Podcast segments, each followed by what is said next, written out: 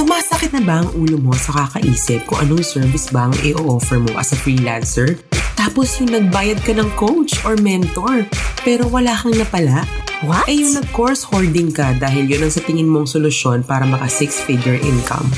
Ay, may tinamaan ba? Welcome sa Madami Akong Kuda, the podcast. Ang podcast kung saan marami akong opinion kahit hindi tinatanong. Ready na ba kayo sa weekly kudaan tungkol sa buhay freelancing at business at makarinig ng mga sagad sa botong opinion? I'm your host, main kakudaan, Cheryl LD. Every week, meron tayong special guest para makipagkudaan sa atin at magbigay ng opinion kahit hindi rin tinatanong. Siyempre, di pwedeng ako lang. So ano, ready na ba kayo mga kakuda? Hello, hello mga kakuda! Diyos ko, isang linggo na naman ang lumipas. Meron na naman tayong mga pasabog. Pero for today, wala na pa munang blind item. Pahinga-pahinga din sa mga chismis. Hindi naman tayo blind item ngayon at wala muna mambubudol. But we will talk about a very important topic that is a, a very, um, that is creating a big block to the success of all freelancers out there. So today we'll talk about self-sabotage um, self-sabotage is like you're having these thoughts in your head na nagbablock sa mga success mo. Like, minsan meron kang mga iniisip na hindi naman totoo about yourself, pero iniisip mo totoo siya. Pero, sorry, hindi ako magaling mag-explain. Pero meron tayong guest ngayon na hindi naman talaga to guest. Lagi naman nandito to. Si Coach Saraya, siya ang magaling mag-explain sa mga bagay na ganito. So, favorite topic to ni, ano eh, ni Coach eh, no? Mga gantong usapan. Yes, hello. Hello ulit mga kakuda. Andito na naman po tayo. Thank you, Cheryl. Yes. Sa pag-imbita 2K ulit for sa life. At andito rin si Leia, ang so guest natin last week. Hindi pa tapos to sa mga hanas niya sa buhay, kaya nandito yan. Andito rin si Maureen. Siyempre, always, lagi nandito yan. So, go! Let's tusok na natin agad. Coach, ano ba yan? Ano ba yung self-sabotage? Okay, so self-sabotage based sa mga nakakausap kong freelancers ano, parang ano siya, more on meron akong sinet na goal ah or meron akong gustong i-offer tapos kumuha ako ng course ano, nag-invest na ako, nag-invest ako ng pera, ng oras, tapos hindi and hindi ko rin gagawin or bigla na lang akong magi-give up, magko-quit or pwede ring Ah, meron kasing dalawang klase, yon or yung isa, mga nakakausap ko rin mga estudyante ko ngayon, na actually napagdaanan ko rin, yung, yung okay ka na, na-hit mo na yung goal mo, and then all of a sudden, you felt burned out, and then gusto mo lang mag-quit, gusto mo lang itigil, pero alam mo na, yun yung goal mo dati, tas maraming freelancer that would say na, um, kami nga, gustong-gusto na makarating dyan, tapos ikaw parang sasabihin mo, ayaw mo na, burnout ka na. Yun, ang hindi nila naiintindihan, bakit ganun, bakit nagsa-self-sabotage. Nakaka-relate ba kayo doon? Meron ba sa inyong nakakaranas nun? Oo naman, sobra. Parang every ano, coach, parang every season na lang. Ano yung sa'yo, Leia? Kasi ako inaalala ko pa yung mga pinaggagawa ko dati. ano, yung kagaya ng last guesting ko sa'yo, yung parang feeling ko ready na akong mag-show up, ready na akong mag mag-take action, ganyan. Tapos biglang, pag napapansin mo na, na, na may mga may mga pumapansin na dun sa mga post mo, parang ayaw mo na. Parang bigla kang, bigla akong naaano, coach. Ay, hindi ko ma-explain eh. Yung parang bigla na lang akong mag, hold back. Tapos di na ako magpapakita, gano'n. Tapos parang, ay, gusto ko na lang magpahinga. Oh my God, ganyan din ako. Ganun siya. nawawala yung consistency ko sa mga Mm. pinaggagawa ko dahil parang um nasimulan ko na pero parang ay hindi ko naman deserve tong ano na to or hindi naman ako talaga expert para mag-post ng mga advice. So tigil ko na lang. Parang may oh, may ganyang moment ako. Yes. Parang connected dun sa episode mo na imposter Correct, correct. syndrome, ano? Pag na imposter syndrome, yan. Magka-partner yan, ha- holding hands sila. Si imposter syndrome, pag nauna yan, susunod na si self-sabotage. Paano paano sila nag-ano? Parang may formula ba 'yan? May um o ano na may mauuna ba muna? Yun nga si impostor tapos biglang may timing ba siya kung kailan mag-self-sabotage? May timing talaga. Hindi, tingin ko ano yun eh. Ah, anytime you feel any doubt on yourself, hindi lang naman yung imposter syndrome, pero you feel doubt about your, your future or you feel doubt about what you're doing or tama pa ba tong ginagawa ko. Y- yun na hindi na kasi imposter syndrome. Imposter syndrome is um parang I feel like an impostor. Parang hindi naman ako magaling so hindi ako dapat nandito. Iba naman yung tama pa ba tong ginagawa ko. So anytime any any form of doubt creeps in, ayan na. Um, most likely, hindi naman all the time, pero most likely, yung kasunod is self-sabotage because some people power through their doubts eh. But most of most of the people just uh, basically self-sabotage because of the doubt. Ah, okay. Can you give us an example? Like, syempre may mga students ka, di ba? Hindi naman natin kailangan bagitin yung pangalan. Pero, ano yung... Blind item ba? hindi naman, hindi naman. For the sake of ano lang, may mapag-usapan Mauna lang. na ako, Anong, ate. ano yung mga Oh, yeah, pinaka, dahil- ano yung mga pinaka-worst na self-sabotage moment ng mga estudyante mo? Like, give one lang. Yung parang, grabe naman ito. Parang ganon. Ayan, si Leia, magbibigay daw siya example. Nagvo-volunteer na siya. Ikaw ba yun? Meron. O, para ano, para mas ah, rooted Tama, in tama. reality. Kasi, ah kailan lang ba ito nangyari? Last year lang to. So, alam mo yata to ni Coach. Self-sabotage talaga to. Kasi, kasi ano, um, nung time na to, last year, ah very ano na ako eh, very, um, kumbaga, meron naman ako nung skills sa copywriting. Pero, meron pa rin ako nung konting doubt. So, meron ngang imposter syndrome na kasama doon. Pero, um, ang nangyari kasi nito, nakakipag-DC ako sa isang, um, isang client. So, nakipag-DC ako sa prospect. Tapos, nagustuhan niya ako. As in, super nagustuhan niya ako, ganyan. Tapos, kahit dun pa lang sa call, parang ready na siyang, alam mo yon makipag-work with me, ganyan. Tapos, ako naman, parang, ah hindi ako nag expect dun sa call. Alam mo yung, ah parang ano lang, parang normal lang na call na inaalam ko lang yung problema niya, ah kinoconsult ko lang kung ano yung kailangan niya, ganyan. Tapos, nung medyo na-feel ko naman na match kami in terms of kung ano yung ma- maipo-provide ko sa kanya na service, swak naman, di nag-offer ako sa kanya. Tapos, nagulat ako, pumayag siya. And then, pati yung, pati yung investment, ah yung price ng investment, pumayag siya. Tapos, alam mo yung, syempre sa una, nag, nag-ano ako, parang, uy, tawang-tawa ako na pumayag siya, ganyan, di mo lang ako nahirapan sa call. Tapos, uh, everything happened so smoothly, ganyan, sobrang swabe. Pero, after nun, right after that call, parang na-feel ko, oh my God, bakit ganito yung na-feel ko? Parang, um, alam mo yung nabigay na sa'yo yung success, na, na, nabigay na sa'yo yung payment, tapos ready ka na mag-start. Pero, nandun yung feeling mo na parang, hindi ko yata kaya to. Parang hindi ko ata deserve. Ganyan. So, dahil sa ganon, sa ganong mindset ko, hindi ko deserve. Kahit na um, every time nasisimulan ko siya, every time nasisimulan ko yung project ko with that, with that client, nawawalan ako ng tiwala sa sarili ko. Tapos, na-feel ko din doon sa client na nafe-feel niya yon yung parang hindi na kami nagko-communicate ng maayos. Tapos, yung mga deliverables ko, um, laging nag-change, laging nagbabago. So, doon pa lang, parang na-feel ko na na, ay, may something na iba. Yung akala ko na success na gusto ko, hindi pala yun yung gusto ko. Or yung investment pala na yun na, na um, inaasam-asam ko, hindi pala siya. So, ending, nangyari, nasabotage yung project na yun nang hingi ng refund itong si client. So, grabe, di ba? As in, sobrang, di syempre, iyak-iyak akong ganyan. Pero yun pala yung ibig sabihin ng self-sabotage. Yung sarili mo na lang, yung ayaw magtiwala sa sarili mo, tapos, um, ikaw na rin yung gumagawa. Dahil ganun yung iniisip mo, yun na rin yung nangyayari. Para nag, nag, nagiging totoo siya sa reality mo. Kung ano man yung iniisip mo na um, hindi ka hindi ka worthy or whatever. Ayun, baka si coach mag explain Pero yun yung Parang nangyari sa sayang, akin. no? Andun ka na eh. Nakuha mo na. Tapos biglang nag-crumble. Mm-mm.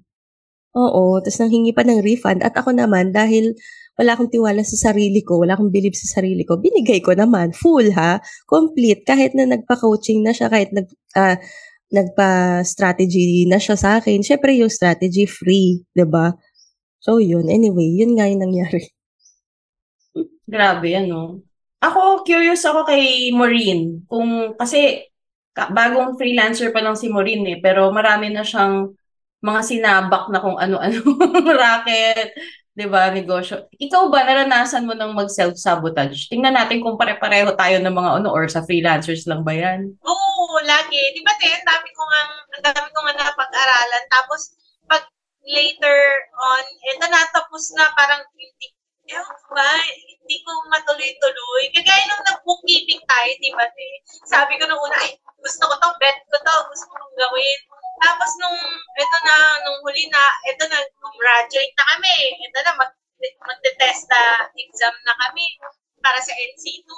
Hindi, hindi ko talaga siya, ano, napasa. Kasi walang pumasok sa utak mental block talaga, as in, mental block. Hindi ko carry. Sabi ko, hindi yata para sa akin to, pero alam ko naman siyang gawin alam ko siya na ano, yung sa, sa sarili ko, yung matinuro, alam ko siya kung paano gawin. Kaso, yun nga, hindi ko, pagdating sa exam, nagme-mental block ako. Parang natatakot ako maging listed license, gano'n. Then, magkaroon na NC2, parang gano'n. Ga- gano'n ba yun, coach? Natatakot ka maging licensed? Magkaroon Tama ba rinig ko? NC2, parang gano'n. Hmm. Parang parang pareho kayo ni Leia eh. Yung andyan yung ability, pero takot pag nandyan na yung opportunity. Parang takot sa success, tama ba? Oo, kasi parang feeling ko, ano, baka pag pinur, pinurso ko yun, hindi ko mapanindigan. Gano'n. yung parang, Oo, pero alam ko siya, Mm-mm. alam ko siya gawin kasi di ba Mm, nung Parang baka mapahiya ka, ganon. Ah, ganon. Tapos nung paulit-ulit tayo nag-exercise ng mag-balance ng sheets and all, mag-journal. Kaya naman, sabi ko, bakit ganun? Parang pagdating na exam, ba't hindi ko na maintindihan? Bakit nawawala sa utak ko lahat? Bakit kaya ganun? So opposite kayo ni Leia. Si Leia, takot sa success. Ikaw naman, takot mag-fail. Tama ba? takot ka magkamali, At di ba? gusto ko kasi, pag nag-exam Mm. ako, perfect ko yun. Ayoko nang magkaroon ako ng, ano, ng, parang babalikan ko pa. Kaya sabi ko, mag-exam ako pag prepared na, tsaka na. Ganun. Yung ano ko. Kasi sa ano, hanggang Yeah. sa hindi ko na magagawa. Ganun. Nako, very common pala yung self-sabotage, Cheryl, ano? Kahit na hindi sa freelancers. Kung nakakabaliw pala yan. Parang ang daming nasasayang na opportunities or like um trust. For example, um believe na sa'yo yung client mo, like yung kay Leia, biglang alam mo yon hindi niya ina for sure yung client hindi niya ina-expect yung na ganun yung magiging ending ninyo, 'di ba? Parang what? So wala parang ang hirap talaga niya. Naririnig ko rin yan eh. Parang mag-e-exam ako pag ready na. Kukuha ako ng client pag ready na. Kasi dati nag-IELTS ako. uh, we were planning to go to Canada pero nag-pandemic. Di ko na rin, hindi na rin ako interesado. Pero nung nag-IELTS kami, ang dami kong kaklase sa review center na mag-exam lang daw sila pag ready na. Inabot na yata ng one year yung re- readiness kung, kung kailan ba kailan ba siya dating. So parang iniisip nila kasi yun nga, same nung kay Maureen, pag nag-exam, dapat perfect. Perfect na, wala nang mali. Or ma-reach na yung score. So parang yung time, time nasasayang, opportunity nasasayang. Tapos yung trust ng tao sa'yo, nasasayang din. So, so ikaw coach, ano ba, pag freelancer, paano ba dapat ang gagawin para maiwasan yung self-sabotage? Kasi parang ano yan eh, subconscious ba? Subconscious thing? Mhm. Mm-mm. Oo nga, coach. Actually, tanong ko rin yan. Naiiwasan ba siya? Pwede ba siyang iwasan? Or normal ba siya? Well, hindi naman ako like expert, hindi rin ako psychologist, as you know. Pero, because I've been dealing with a lot of freelancers in the span of two years, um, parang at first, akala ko limiting beliefs lang siya. So, last year, yun yung focus ko. Nagbibigay ako ng mga limiting beliefs webinar and I believe nakasama ka dun sa isa sa mga yun, Leia, di ba? Pero napapansin ko, they leave the webinar motivated and like a lot of aha moments. Yung, yun yung tipong parang i-uncover ko kung saan sa past nila nanggaling yun, yung fear of failure. Ah, for example, yung isa, nung grade 6 daw siya, pinahiya siya ng teacher niya dahil di niya alam yung sagot. Mula nun, natatakot na siyang magkamali. Yung isa naman, galing sa boss niya. Parang takot daw siyang magkamali dahil yung boss niya, nilipat daw siya ng department dahil sa pag isang pagkakamali. So, um, na-uncover namin and then parang sinasabihan ko sila na to parang in, um, gusto nyo pa bang maniwala dyan, tapos install a new belief. Pero napapansin ko, okay sila. Like, let's say first few weeks, okay sila after that, yung limiting belief session, ano. Pero na, nauulit. Kasi mga estudyante ko, binabantayan ko yung progress nila eh. So, nauulit siya. And at first, nisip ko, kulang pa ba yung binigay ko? Pero parang hindi rin naman kasi I, I just followed a process na based din sa NLP and stuff like that. So, nung na-realize ko na it's something deeper eh. Yung sinabi ni Leah kanina na it's our subconscious. That's very deep. Kasi consciously, yan yung mga thoughts natin, memories natin, yan na yung, yung sinasabi ko kanina na ano ba yung mga, ano ba yung earliest experience mo of um, failure na you had a very strong emotional response. Kasi yun yun eh, parang nagiging trauma response siya. Kaya subconsciously, nagiging takot ka sa failure because that parang memory of you na pinahiya ng teacher sa buong klase, yun yung pinakagrabe mong memory, earliest memory of embarrassment na sobrang lakas. Pero I own healing because as I mentioned, I also self-sabotage before. Yung sinasabi ni Lea na nung parang medyo ang dami na masyadong attention, ang dami nang nagkaka-wins, ganyan. Weird ako in that way na pag positive masyado yung attention, na ano ako, na ayoko na, parang ayoko na mag-show up, ayoko pinapansin ako. So yun yung self-sabotage. ako din, diba? ganyan. other ganyan people din like that attention, pero siguro dahil ako naturally introvert ako, and ayoko ta- very private person ako, So natakot ako na if this continues, I will lose my private life or my my my peace, ganun. So I just totally stopped. So that's when I sought for parang deeper help na hindi na lang siya para NLP, ganyan. So, yung i-share ko ngayon na parang reason, siguro i-summarize ko lang. Meron kasing akong nakikitang tatlo. So yung una, it's based on what kind of motivation you have, kung external or internal. Number two, it's because your values are not aligned. May misalignment of values. And number three, ito na yung deepest na sinasabi ko kanina. Ito na yung meron kang subconscious shadows na tinatawag, which operate in the background without you knowing. Um, nag-form na sila doon parang from all of your experiences from childhood, from your programming, from family, parents, society, teachers, negative experience, ganun. So tatlo siya. So motivation, values, and the subconscious shadow. So um, it's a rabbit hole to discuss, but I'll try my best para kasi ang tanong nyo kanina, tanong ni Maureen, tanong ni Leah, na-overcome ba yun? The answer is yes, pero you have to know the root cause of why you're self-sabotaging. And iba-iba siya for different kinds of people. And as I found out, hindi lang enough na i-deal mo yung limiting beliefs. Kasi medyo surface level pa yun eh. Let's say, natukoy ko na yung limiting belief niya. Pero, iba pa rin yung, yung motivation niya is external pa rin. Why she's doing a particular thing. Mag-self-sabotage pa rin yan. Or, let's say, natukoy na natin yung kanyang limiting beliefs. Tapos, nagkaroon na siya ng internal motivation. Pero, hindi pala aligned. Kasi, just following the crowd lang siya. Hindi pala aligned sa values yung gusto niyang gawin. Magsa-self-sabotage din yan. Pwede namang okay na yung tatlo, pero may shadow, subconscious shadow, na ito dinidiscuss ko na to sa course kong Wealth Seduction kasi masyado na siyang malalim. It took us four hours to discuss all the shadows. But then, yun nga eh, kahit matama mo yung tatlo, pero may shadow ka pa rin, yun yung mostly nagsasabotage sa atin. So, ayun, um, hindi ko alam anong didiscuss ko today, pero siguro summary na lang. Yung una, yung motivation, dalawang klase yan. Internal and external.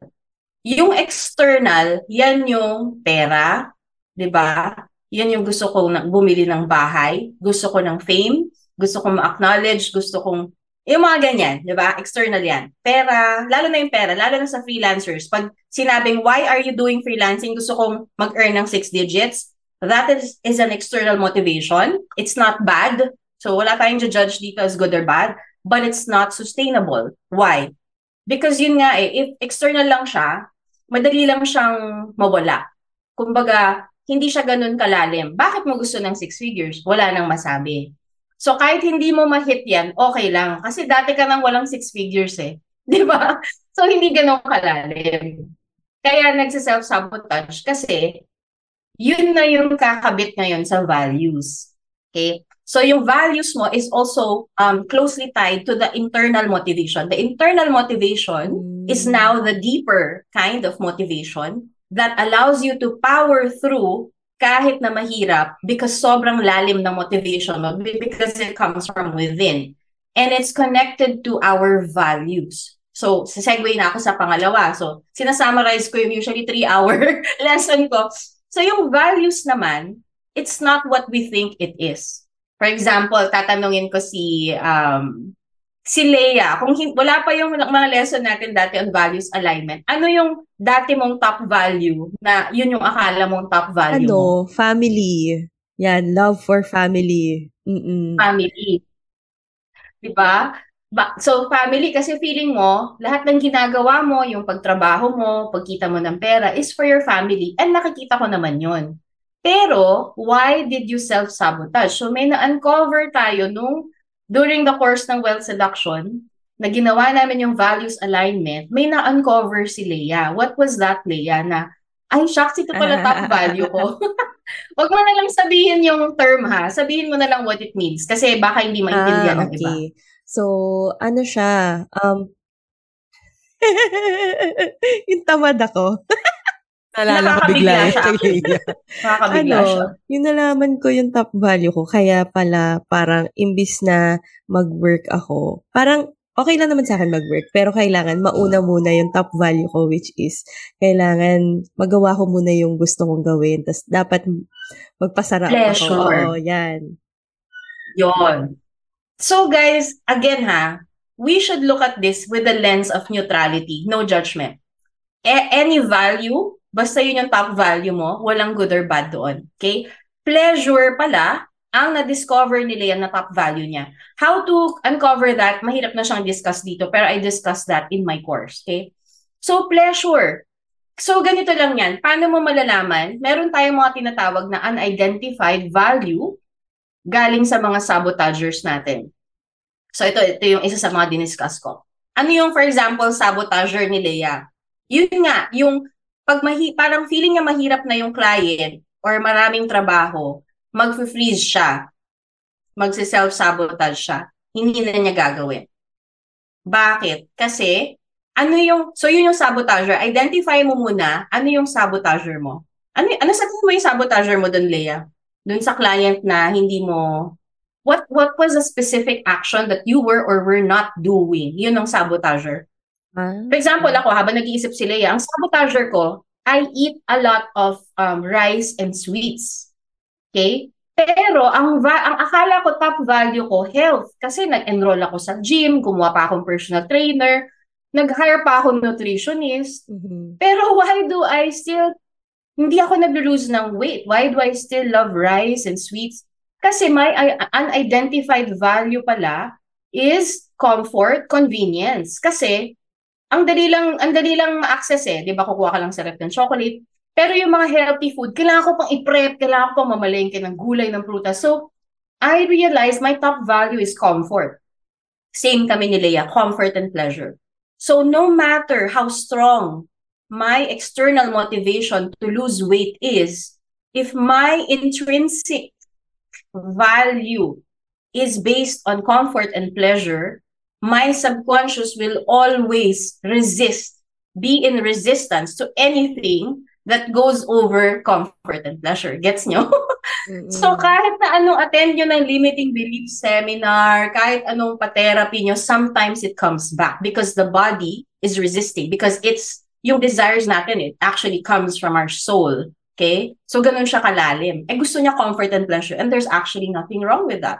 So for example, sa Leia, ano yung mga Mm-mm. sabotagers mo na pleasure pala yung unidentified value? Ah, so ano, um, so yun nga sinabi mo, Coach, kapag alam ko na kailangan ko nang gawin to, nagpo-procrastinate ako. So, nanonood ako Netflix, na Netflix, okay. nagluluto ako, naglilinis, naghuhugas ng pinggan. Tapos, di ba nga kasi iniisip ko, top value ko yung family. Mag, magsispend time Mhm. ako with Right. family. Magbabanding kami. Tapos hanggang sa Mhm. nagdaan na yung buong linggo, ay shucks, wala pa pa pala akong nagagawa for this client. Oh no. Di ba? Tapos, i- inaano mo siya, di ba, ikakram mo. Tapos, yun na. Tapos, Hmm. ayun, nakaka, nakakainis. Tapos, nainis na inis ako sa Pero sarili ko naiintindihan noon. mo na ngayon. Oo. Naiintindihan mo na sarili. Ngayon, Dahil top value mo, pleasure and comfort, and working hard for a client goes against that. So, ang Mm-mm. tanong nyo kanina, how do I overcome that? So, titingnan nyo na siya ngayon dahil, una, awareness, okay? Number one is awareness. You should be aware what your sabotagers are. A sabotager is an action that you do or do not do. In Leia's case, she does not work hard or meet a client's expectation. Before, kasi mahirap. Pag mahirap, hindi naman sa, Leia does not work hard, no. I refuse to say that because Leia works hard. Um, nakita ko yon. She refuses to work hard kapag hindi niya bet. Mm-mm. Feeling niya masyadong hard if she Mm-mm. does not find pleasure in it. So kasi pleasure ang top value niya. Now, um iisipin mo, ano ba yung gusto ko sanang mangyari? So Leia, ano ba sana yung gusto mo mangyari? Why you got that client? So ano na yung desired goal? Kanina sabotager, now ano yung desired goal? desired goal is, of course, magkaroon ng magandang working relationship with the client. Yon. Magandang relationship, working relationship with the client and deliver results, Yes. right? Mm-mm. Ano naman ngayon ang associated value in order for you to do that? What must you value in order for you to have a good relationship with the client and deliver results? What must you value then? I guess, ano, coach, yung excellence or yung parang, anong tawag doon? I forgot the term eh. Basta yung excellence and success. Success. Money, Mm. 'di ba? Finances. Mm-mm. So excellence and finances, 'di ba? Everyone works to earn. 'Di ba? Wala naman hindi mo naman ginagawa 'yan just to be ako ano acknowledged, 'di ba? Mm-mm. Maging magpakatotoo tayo, 'di ba? So what Leia's value should be in order to take action para maging intrinsic ang motivation niya should be money and success and excellence. But the problem is, if titingnan niyo yung values hierarchy ni Leia, wala na siyang magagawa kung ang sagot talaga ay pleasure and comfort. Susunod doon, family. Pangalawa lang pala si family. At guys, walang masama doon. In-explain ko lahat yan sa course ko kung bakit hindi masama. Kaya tayo nagkakaroon ng guilt when we judge it. Yes. Ay, hindi dapat family first, hindi. Yun tayo eh. So, accept it, diba? So, number two is the acceptance, diba? So, wala tayong magagawa dun eh. So, i-resist talaga ng katawan ni Leia yun. Una talaga lagi pleasure and then family. And then siguro pang, pangatlo lang niya yung money. Baka nga pang-apat pa eh. Kasi baka pangatlo niya health. Hindi ko alam. Okay? Kayo lang guys, makakasagot nyo sa sarili nyo. Pag tin- tinigil nyo, tinanggal nyo na lahat ng ego nyo, yung ka-plastikan nyo sa sarili nyo, ano ba talagang top value ko? Tanggalin muna natin yung pagiging nanay, tanggalin muna natin yung pagiging anak, asawa or whatever. Sino ako? What do I value? Madaling sabihin family pag nanay ka kasi yun yung obligasyon mo. Pero kung wala yan, anong binavalue mo? Yun ang totoo mong value. And walang masama dun, okay? Most people talaga top nila is pleasure and comfort. Now, how do you overcome? So, very important. Number one, may awareness ka na. And number two, you accept. Mm. Hindi mo siya papatayin, hindi mo siya tatry palitan. Kasi guys, sobrang hirap magpalit ng value. Why? Because the brain, the mind, resists anything, any change. Lalo na ganun kalaking change, it will see it as a threat. And the mind, the ego, is designed to protect our identity. Anything that is threatening to change it, it will resist. So you will just keep on the cycle of self-sabotage. So what do you do? You think of ways to incorporate your goal, which is relationship with client and earning money with comfort and pleasure. You have to associate, you have to reframe, rewire how you think to associate that with pleasure because that's when your mind and your body will cooperate. Once it associate that thing that is hard for you with pleasure. Example ko ulit sarili ko. At first, kahit anong, I, thought, uh, spending a lot, five digits sa gym and a nutrition, a personal nutritionist and yung delivery meal plan, magkano talaga nagastos ko sa lahat? I thought that would be enough to motivate me to lose weight kasi ang mahal eh.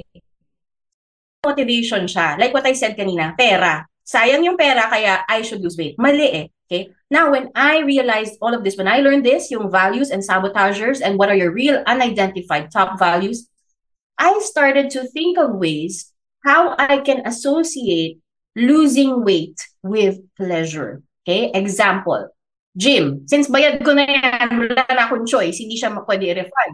Buong taon na siyang bayad. What I did was, number one, I found a trainer na aligned sa akin kasi meron ako mga limits physically. Okay?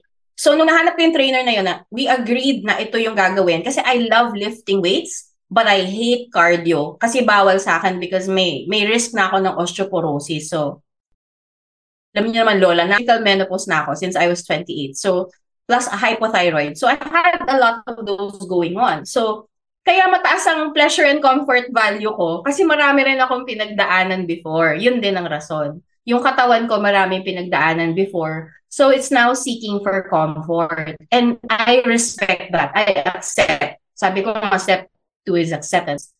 So I look for a trainer. Pag weights yan, sige, go ako. Kasi na-challenge ako eh. I find pleasure in overcoming my previous um, goal. For example, nakalift na ako ng 10 pounds. O bukas 12 naman. The other day, 15. Nagkaka-pleasure ako doon. So, na-associate ko siya with pleasure. Number two, na ginawa ko, I um, bought new gym clothes. na na-excite ako to wear to the gym kasi doon ko lang sila masusuot. So, pleasure na naman, di ba? And number three, meron akong reward. So, after the gym, I would go to this coffee shop and drink my favorite um, fruit, um, ano fruit tea, parang ganun.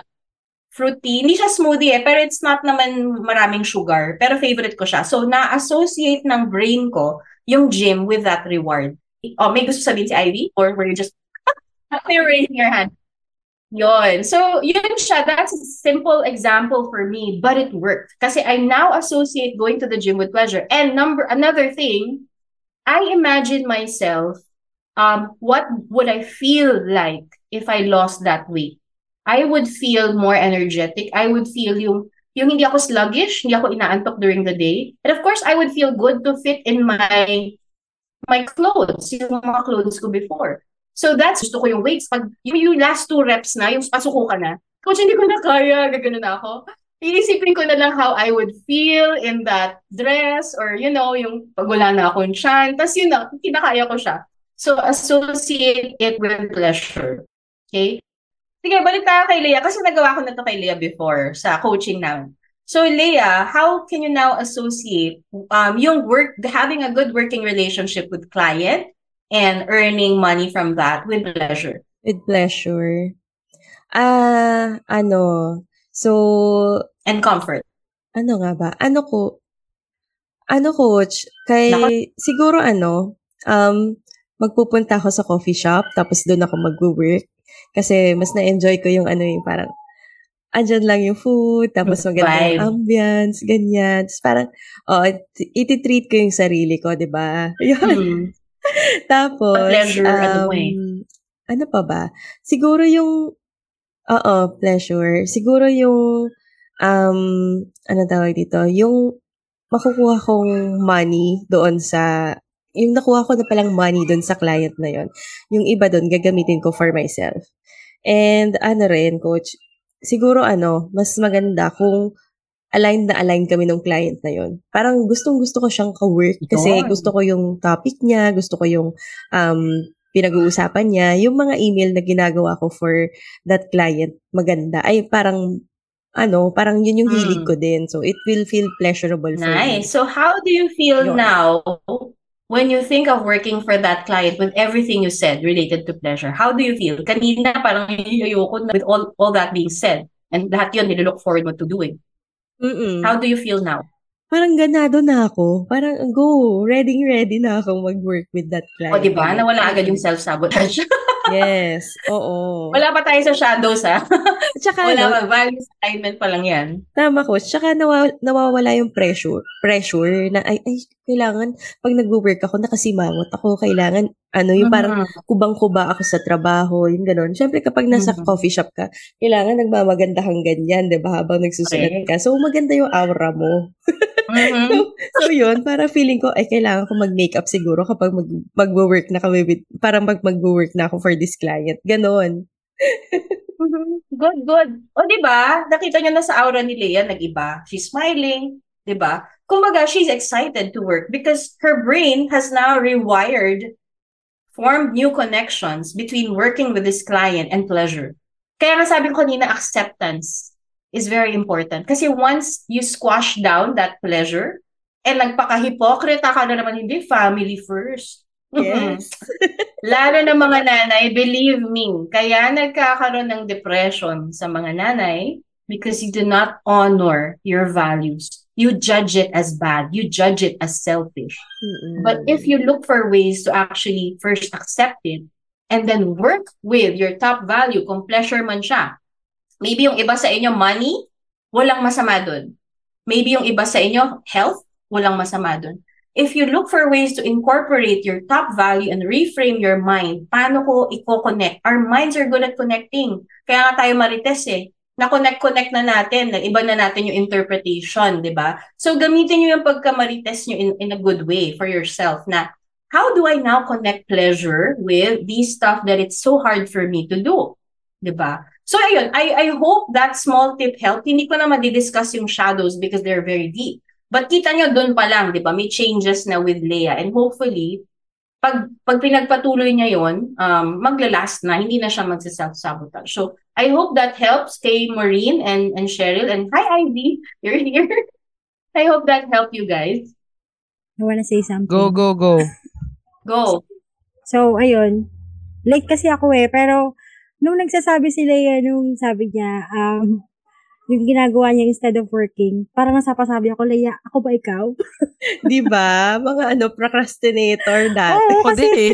parang naano ko din na, ah, naalala ko kasi nung sinabi ni, i, i- ano ko na lang din na, nung sabi ni coach, sino ka? Sabi sa, nung sa isang session namin ni coach Saraya, um, ikaw ay, parang, although group call to, parang, so ikaw, sino ka? How do you define yourself? Sabi ko, sabi ko, ako'y nanay ako ng anak ko. Pero parang nung naano ko, ay, hindi pala, hindi pala family ang first value ko.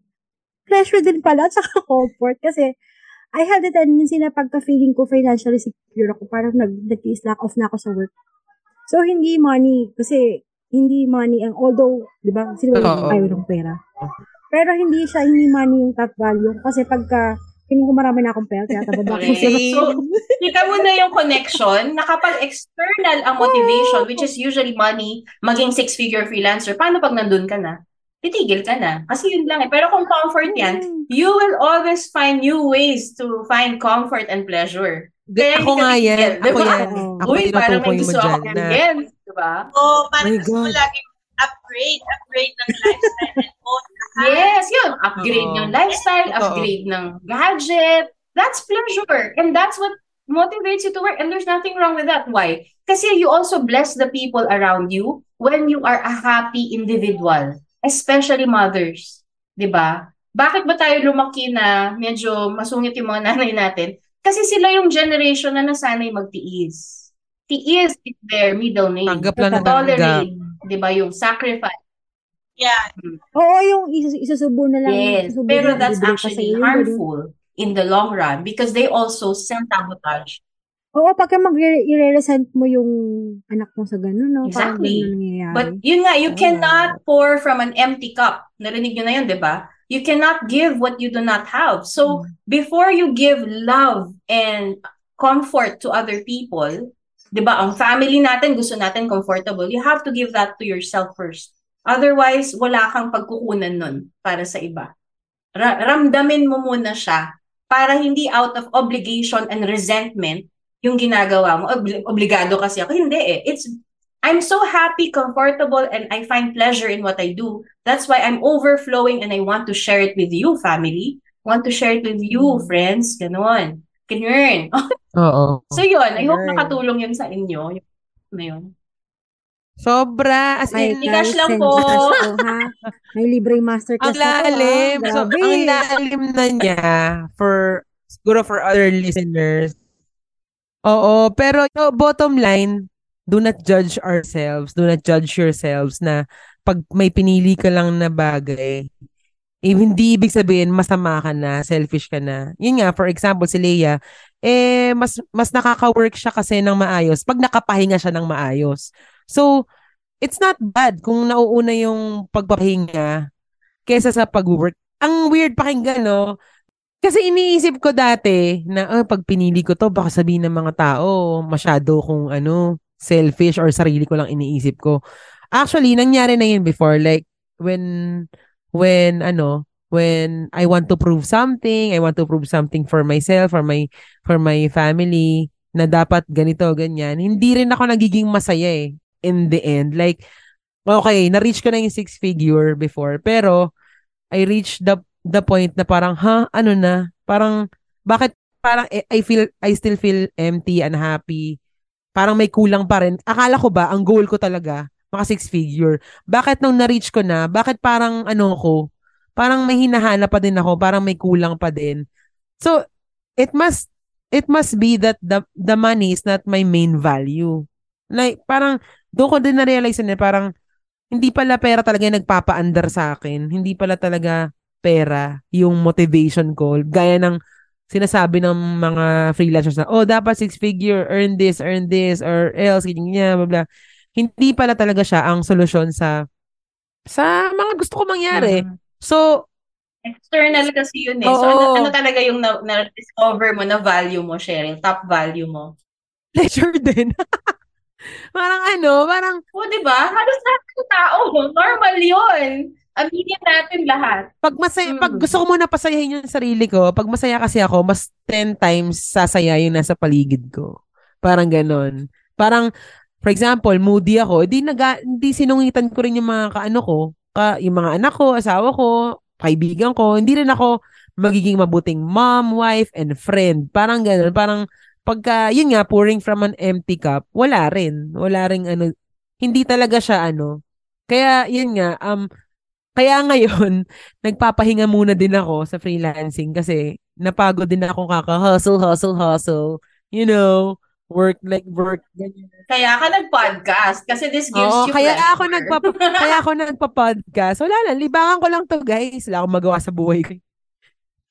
Hindi ako kumikita dito sa O, totoo lang. diba? Imagine na, nagawa ni Cheryl to na ang bilis lang because it's Oo, out of pleasure. Oh.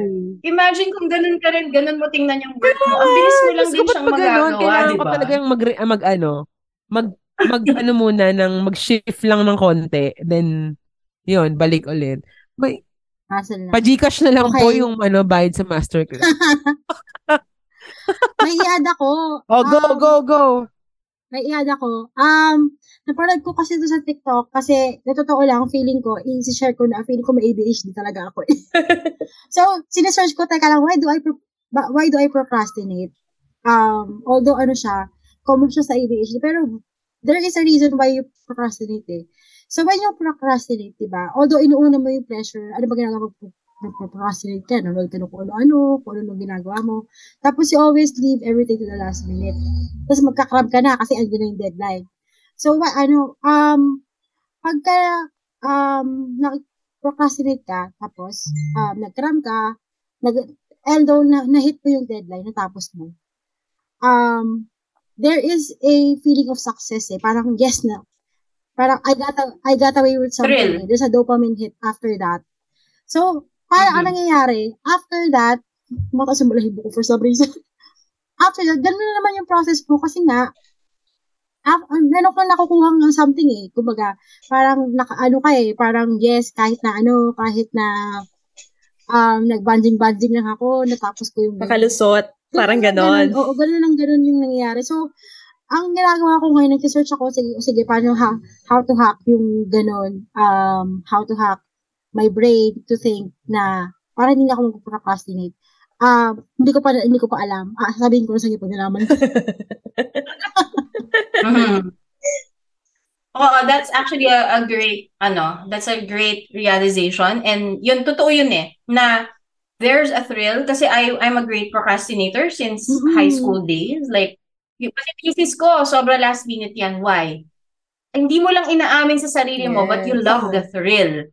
You love the thrill of submitting na, Uy, nakahabol. Yun yung thrill ko as a student eh. Na-carry over ko siya as an adult in my work. Yun nga lang, delikado yung ganun, di ba? Kasi there are bills to pay, tapos yung client mo baka ma-disappoint. So, yun, um, ang gagawin mo dun, um, Ivy, ano na yung bagong pleasure that you can get from submitting on time or early? I- kailangan mo i-reframe yung mind mo. So, pwedeng yung pleasure dun is pag na-submit ko siya early, mas marami na akong time magpa-banjing-banjing at manood ng Netflix. Di ba? So, re- rewiring lang siya. Reframing, reframing, yes, correct. Grabe. Grabe Alam mo, talaga to. Naging masterclass Masterclass yung, talaga, naging grabe. masterclass yung kudaan. Ang lalaan nito, Okay guys. naman. Hindi, kasi naman, si Coach. Raya naman talaga yung magaling sa mga ganyang hanash. Kasi, syempre, Oo. she's been dealing with a lot of freelancers. And, in a short span of time na nasa course niya ako, Well Seduction. O, hindi to promotion na, hindi to promotion. Binabanggit lang namin kasi baka sabihin nyo, anong course yun, anong course yun? Ganyan. Di ba? Sinasabi ko lang kung anong course. Parang ganun. Parang, ang dami ko agad ano, ang dami. Oo, sabihin, binayaran oo, kita. Ako pa nagbayad sa iyo eh. Sponsor? Parang, ay, parang, hindi, hindi din. Parang, ah, parang, ang dami ko nang na-realize, lalo na yung, yun nga, yung sa values pala, may ganun pala, may ganun palang, ano, um, ba, need mo siyang i-rank kung ano yung value mo, ganun. Para, yun yung para magiging guiding light mo how you operate in life somehow. Pero, Oo, pati how to look for clients, Cheryl. Kasi kung sa clients pa lang, na-filter mo na based on your value at hindi Yun. dahil sa pera, kahit sino kasi pwede mong kunin pera lang. Pero tingnan mo, yung sinabi ni Leia kanina, dahil may value siya of comfort and pleasure, she will now only work with clients that she feels a pleasure working with. And that now gives her pleasure to work. oo. Kesa yung kahit sino lang kinuha niya, tatama rin na siya. So yun yung importance ng making your values a top priority and aligning it with every single action you take, even choosing clients pa lang. So, ganito gawin nyo. Sulat kayo ng mga top five values nyo. Remove the judgment. Huwag nyo i-judge na, ay, dapat family isulat ko kasi lima yung anak ko. Parang ganun. Hindi. Ano, ta- magpakatotoo ka sa sarili mo. kung Remove Ano the talaga ego yung value. na dapat Di ba? Parang- perfect. Kasi alam mo, ganun din ako eh, nung pinasulat mo yung values nung Oo. coaching natin. Ano ba yung top?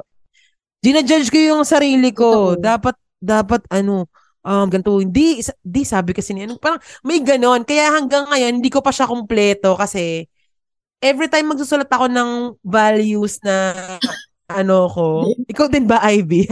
Ay, sorry naman. Tinamaan. Every time susulat ko, laging merong ano, laging Sorry naman. merong judgment, Coach. laging merong basta hindi maganda yung ano ko. So kailangan siya before you write, pag-isipan mo muna. Ayan, Diyos ko, grabe, naging masterclass. Thank Wala you. bang ano? guys. Ah, Wala ba yung nagro-roll dito? Alam mo yung sa yung video may nagro-roll na number, yung Gcash, yung gano'n.